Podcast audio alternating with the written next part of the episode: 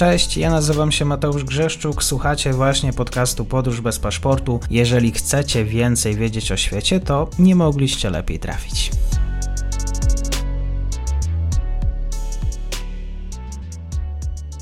Partnerem odcinka jest Oanda, TMS Brokers, dom maklerski obecny na rynku już od ponad 20 lat. W opisie odcinka znajdziecie link do aplikacji, której możecie otworzyć konto maklerskie i grać na giełdzie, a wcześniej potrenować na koncie demonstracyjnym. Jeżeli otworzycie konto za pośrednictwem tego linku, dostaniecie na start książkę o tematyce inwestycyjnej. Zapraszam, Mateusz. Dzień dobry wszystkim słuchaczom, witam Państwa niedzielnie. My nagrywamy ten odcinek jeszcze przed meczem z Francją. Mam nadzieję, że go usłyszycie Państwo przed tym spotkaniem o godzinie 16. Za mną jest Michał Banasiak z Instytutu Nowej Europy. Bardzo miło, dzień dobry. Dzień dobry. Może zadam takie ogólne pytanie. Czy były jakieś mecze, czy były jakieś akcenty na trybunach, może sytuacje, które w szczególności mogły interesować fanów e, stosunków międzynarodowych, fanów geopolityki, tych, których interesuje świat? Wydaje mi się, że tutaj parę wątków się pojawiło wokół Kosowa, Serbii i oczywiście też mieliśmy mecz Iran, Stany Zjednoczone, no ale co więcej, jakbyś mógł e, rozwinąć temat. Tych wątków było bardzo dużo, bo piłka nożna zawsze jest takim miejscem ujścia e, dla różnego rodzaju napiętych relacji międzynarodowych, zwłaszcza między kibicami i zwłaszcza na trybunach, bo realizatorzy są zwykle uczuleni przez organizatorów i tak też było w tym przypadku, żeby no nie pokazywać mm, jakichś symboli, jakichś flag, które mogą się jednoznacznie kojarzyć z konfliktami mm, na tle właśnie narodowościowym, czy na tle religijnym, czy na tle państwowym.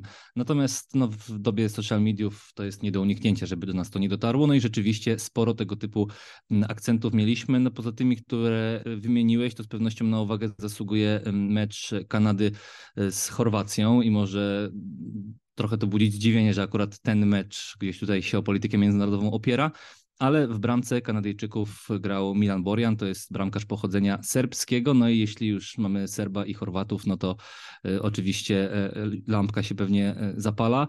No i kibice mm, chorwaccy wiesili taką flagę, mm, która miała taki napis KNIN 1995 i nikt nie biega, czy też nie ucieka, tak jak Borjan, to zresztą była flaga producenta ciągników. No i na pierwszy rzut oka pewnie to też niewiele mówi, ale jeśli się wgryźć, no to wiemy, że ta flaga była doskonale i bardzo, mm, bardzo umyślnie przygotowana, bo ci kibice odwołują się właśnie do tych napięć serbsko-chorwackich. Milan Borjan wraz z rodzicami w 1995 roku właśnie z Knina uciekał, bo tam wojska e, chorwackie weszły do tej miejscowości zamieszkanej wówczas głównie przez Serbów, choć leżącej na terenie e, dzisiejszej Chorwacji, ówczesnej też Chorwacji wschodzącej, wchodzącej jeszcze e, w latach przecież 80., początku 90. w skład Jugosławii. No i to było takie no, no bardzo mocne mocne przesłanie pod bardzo konkretnego człowieka z bardzo mocną e, historią. FIFA wszczęła tutaj oczywiście dochodzenie w tej sprawie. Natomiast w social mediach też ta przepychanka serbsko-chorwacka bardzo długo trwała. Chorwaccy kibice tłumaczyli się, że tłumaczyli się i tych kolegów swoich, którzy z tą flagą właśnie na trybunach byli, że Borian w przeszłości podważał wielokrotnie właśnie to, że Dalmacja jest, jest chorwacka, że przypominał o Republice Serbskiej krainy, a więc takim państwie nieuznawanym powszechnie, które bardzo krótko istniało na tym spornym wówczas y, obszarze, więc uznali, że on po prostu prowokował, no i w ten sposób tłumaczyli to, że teraz taka, no moim zdaniem jednak y, dość, dość obrzydliwa flaga pojawiła się na trybunach. Jakbym mógł Cię poprosić jeszcze o rozwinięcie wątku irańskiego, to rzeczywiście tak było, że no tak, pierwszy mecz e, Irańczycy tego hymnu nie śpiewali, później oczywiście mm, hymn odśpiewali. Wiemy o tym, już rozmawiałem z ekspertami na tym podcaście, jakie to, jaki futbol wywołuje emocje w samym Iranie. E, no ale e, no właśnie, czy tutaj rzeczywiście doszło do jakiegoś spotkania pomiędzy piłkarzami irańskimi a strażnikami rewolucji? To, to, to jest fakt? My się skupiliśmy na tym meczu Stanów Zjednoczonych z Iranem, no bo on oczywiście no, no, budził takie największe zainteresowanie, nie tylko piłkarskie, bo obie drużyny walczyły bezpośrednio o wyjście z grupy, ale też właśnie takie no, oparte o politykę międzynarodową, o relacje wzajemnych państw, w zasadzie nieistniejące od ponad 40 lat stosunki dyplomatyczne. Natomiast każdy mecz Iranu na tych mistrzostwach, każdy z tych trzech w fazie grupowej był wydarzeniem politycznym i tak jak powiedziałeś, przed pierwszym meczem piłkarze demonstracyjnie hymnu nie odśpiewali, przed drugim no oni go raczej tak wymruczeli pod nosem, bo widać było ewidentnie, że to nie ma wiele wspólnego z takim dumnym odśpiewaniem hymnu, który zwykle nam się kojarzy z tym, jak to piłkarze przed meczem e, czynią. No i pojawiły się oczywiście spekulacje, że oni mieli jakieś spotkanie, że byli w jakiś sposób zastraszeni. No i teraz tak, e, źródła brytyjskie czy amerykańskie twierdzą, że do takiego spotkania doszło. E, Irańczycy oczywiście dementują, że piłkarze w jakikolwiek sposób byli zastraszani, że im grożono, no bo te groźby miały dotyczyć ich rodzin będących w Iranie, że jeśli piłkarze dalej będą jakichś manifestacji politycznych dokonywać, że jeśli dalej będą solidaryzować się z demonstrantami, no to może stać się krzywda nie bezpośrednio im, ale ich rodzinom będącym w Iranie. Bardzo trudne do weryfikacji, bo jeśli chodzi o Iran, no to zawsze mamy taki dwugłos. Z jednej strony media prorządowe, czy wręcz rządowe, broniące oczywiście każdej decyzji rządu, e, broniące rządu ślepo, to co zresztą obserwowaliśmy przed konferencją prasową, e, przed meczem, czy w czasie konferencji przed meczem Iran-Stany Zjednoczone, kiedy dwójka irańskich dziennikarzy pracujących dla katarskiej telewizji Bein Sports no, bardzo upolityczniła tę konferencję i, i, i w zasadzie na takie tory ją wrzuciła, gdzie no, oskarżano Amerykanów o to, że to w Stanach Zjednoczonych łamie się prawo, że tam jest ruch Black Lives Matter, że tam są protesty dotyczące prawa e, aborcyjnego, e, więc z drugiej strony mamy dziennikarzy, dziennikarzy, którzy oczywiście pracują zwykle na emigracji i oni próbują gdzieś swoimi kanałami dociec, co się w Iranie naprawdę dzieje, jak tam e, wygląda taka codzienna sytuacja niewypaczona przez e, tę prorządową propagandę. E, w związku z tym, no prawdopodobnie, bo już tych źródeł jest kilka, do takiego spotkania doszło. Piłkarze rzeczywiście tam usłyszeli kilka gorzkich, gorzkich słów i kilka takich słów właśnie z, z pogróżkami.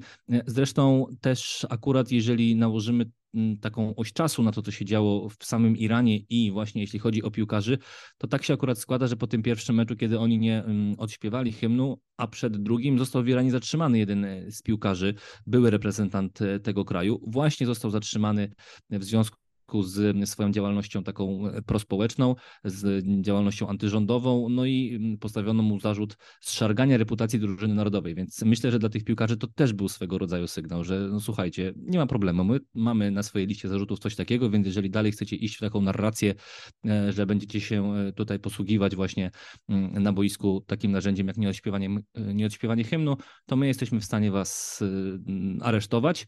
Zresztą też to formalnie powiedział oficjalnie przewodniczący Rady Miasta Teheranu, że y, hymn i flaga irańskie to są świętości. Jeśli ktoś będzie w jakikolwiek sposób je znieważał, no to spotka go za to kara.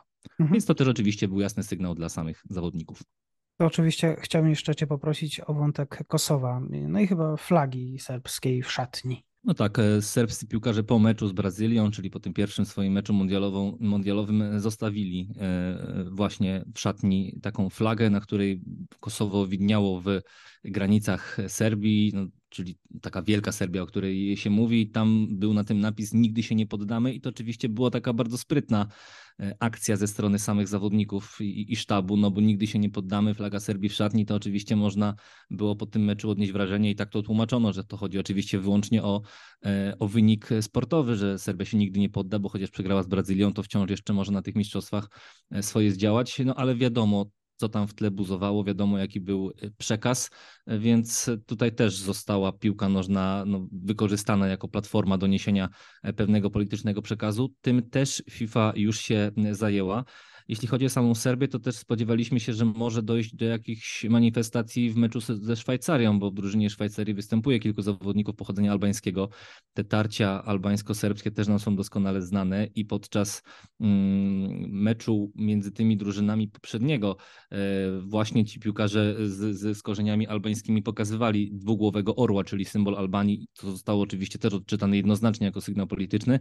Tym razem do tego nie doszło, choć na boisku było dość gorąco i kilka takich utarczek słownych między e, właśnie tymi zawodnikami pochodzenia albańskiego, no przede wszystkim Granitem Szaką, e, a, a serbskimi zawodnikami było, ale z kolei no, obyło się bez takich jednoznacznych manifestacji, e, co do których mielibyśmy no, pewność, że tutaj w tle jest właśnie taka duża bałkańska polityka. Mhm. Na zakończenie chciałbym, żebyś e, jeszcze rozwinął wątek e, Maroko. Jak to się stało, że rzeczywiście Marokończycy i Belgowie pochodzenia marokańskiego demolowali e, Brukselę? Czy tutaj rzeczywiście, bo to już było jakiś czas temu, pod koniec listopada, czy dlaczego akurat tak, tego typu reakcje? No to jest niestety stały obrazek w przypadku meczów drużyn z Afryki Północnej, a drużyn właśnie z Francji czy Belgii, bo kiedy Francja gra z Algierią, to do podobnych scen też niestety dochodzi.